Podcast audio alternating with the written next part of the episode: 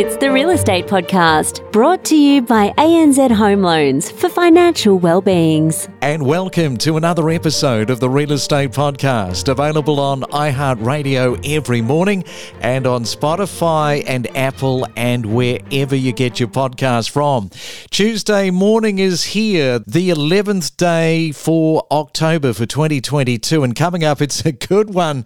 Well, it's not really a good one, it's bad, but it's a interesting one to find out more about. We are taking a look at fraud. Now, we know what a joyride is when somebody goes into a car yard, has no intention of buying the car, and just like wasting the time of a dealership, it seems that people are doing this with real estate. Not just any old real estate, real estate that is worth fifteen to twenty to twenty-five, thirty million dollars.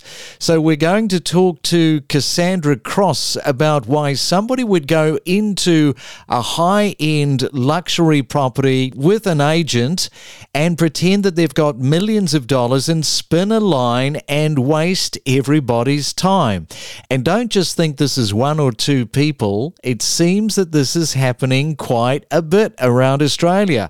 And we'll also talk to Munro, a buyer's agent, who has had an example of a complete plonker wasting his time in exactly this fashion.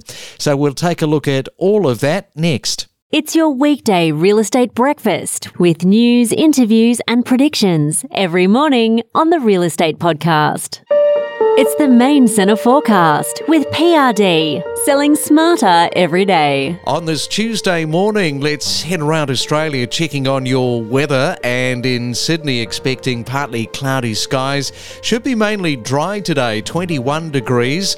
Also mainly dry in Melbourne, twenty-two is your forecast high. Brisbane should be mainly fine, twenty-four is your forecast top.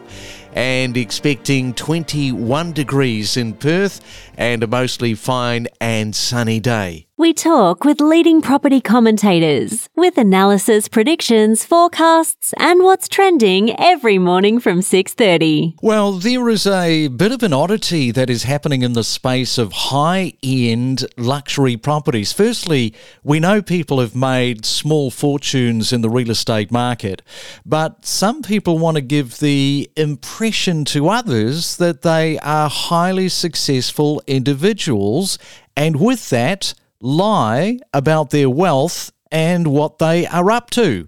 And I want to welcome into the podcast this morning Associate Professor Cassandra Cross of the School of Justice at the Queensland University of Technology. Hey Cassandra, good morning to you. Welcome to the Real Estate Breakfast. Good morning and thank you for having me. This is really weird, isn't it, what people are up to? It's probably not as weird for me, having worked in this area for over a decade, um, but it's certainly, I guess, just another example of the lengths to which offenders will go to in order to try and gain a financial advantage and, and get some money. Yeah, that's the key, is gaining a financial advantage. Now, we know about the romance scammers out there, and Netflix really did educate a lot of people with the Tinder Swindler, which was pretty obvious to watch this guy at the centre of the documentary, but he had the attraction of girls thinking that he was a high roller with the way that he was representing himself. And that is probably the key to it, Cassandra. The way somebody is representing themselves with wealth. Absolutely. So when Netflix released that documentary earlier this year, for me, I was, I guess, having a mainstream moment for a lot of my friends and family and those who have been aware of the research I've been doing, but not really understood it. And I think what was great about the Tinder Swindler was it did demonstrate, I guess, the different techniques that Simon was using in order to present this image of power, of status, of wealth, and how he was able to groom and manipulate several women into giving him, I think it was tens or if not hundreds of thousands of dollars. Yeah, and the power, it's a power play, because while I was watching it thinking, how can you be sucked in by this person? Because the guy, in terms of his personality, he was just so fake with the way that he was doing it. But I think you look at social media and the way that people hobnob, uh, and this is people that actually have money, that are very flashy. They like showing off on their Instagram accounts. They might have bought a new car. This kind of just helped people dovetail into this whole lie, this conspiracy of fraud with what he was doing. It's certainly very challenging from the outside to watch a documentary like that, or to have friends or family that are going through the experience. And it's difficult for an outsider to really understand the dynamics of the relationship and to, I guess, try and understand how the victim doesn't see what's actually happening. But I think that really demonstrates the reality of fraud victimization, and it demonstrates the various techniques that offenders deliberately use in order to manipulate and to exploit victims. So offenders will use a variety of grooming techniques. They'll use a variety of social engineering techniques, such as um, urgency and authority and this idea of status and wealth that we've spoken about. And in several cases, they'll also use a number of psychological abuse techniques in order to, I guess, deliberately and purposefully lure the victim in and get them to do things that they otherwise wouldn't do in different circumstances. Now, there was a recent article about this with Domain last week, and one of the real estate agents was talking about showing some of these scammers through property, and we'll be talking to one of them in just a moment, and didn't quite get the end game because they didn't hear from that person again, but they found out that they didn't have any money. So talk to that. What are they up to there? Are they taking photos? How is that all sort of working in the end game for fraud? Sure. So in those particular circumstances, the end game is not likely to be the property itself. So it's not surprising that the real estate agent doesn't have any further contact.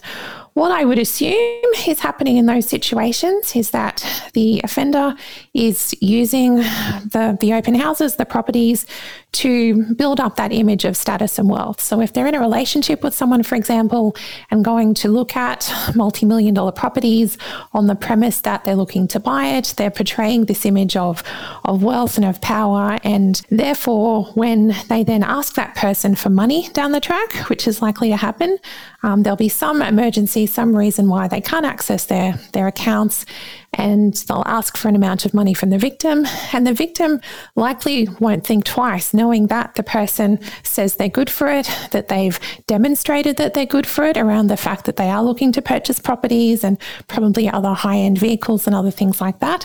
Yeah, so that's pretty interesting, Cassandra. Let's right now bring in Munro Donan from Property Buyer. And good morning, Munro. I understand that you've got your own experience with deception and fraud in this area. What happened? Yeah, Craig, a really interesting story. Um, I had an experience last year during the COVID where I was approached by a fifteen to twenty million dollars buyer who had moved here from New Zealand, who was looking to buy a prestige property in the eastern suburbs, and went out looking for specific properties. He had very specific requirements and specific architectural design that he liked. He also wanted to look at the North Shore. So I, together with Rich, we put together a couple of opportunities in Mossman and on the lower North Shore.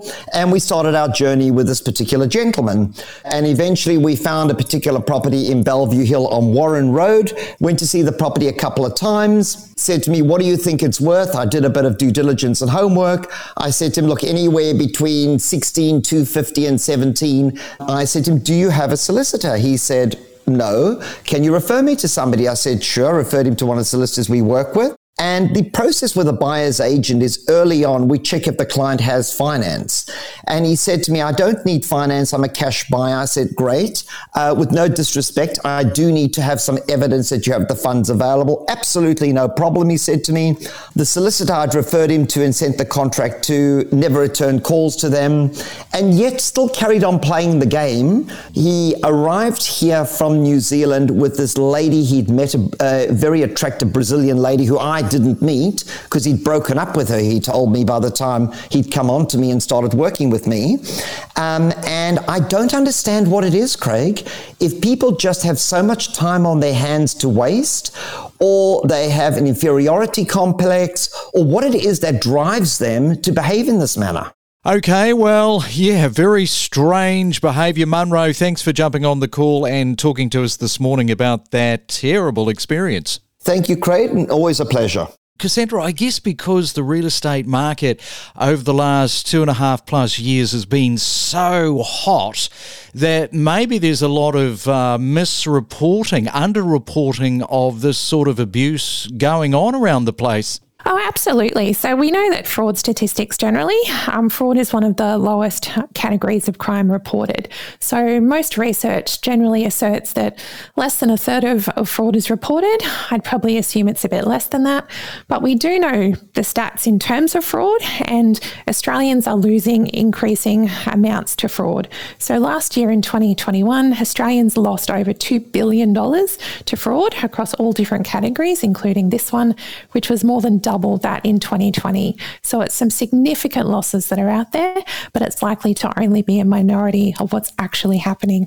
Yeah, because I remember seeing on sixty minutes, I guess this was the equivalent of the Tinder Swindler for Australia, you were mentioning about the fact that they go there with the partner to show the luxury property. This is what happened to this particular woman, and she thought that her new husband was very well heeled to the max, that he was going to be able to afford to buy it. Absolutely. And I think we can't underestimate the skill um, of many of these offenders and their ability to, as I said, manipulate and exploit people. So they're very well versed at deception. They're very good at portraying themselves in a particular way. I think that must be completely exhausting. But for many, they are very good at it, and they are able to keep up a ruse of a particular, I guess, personality, um, which isn't true.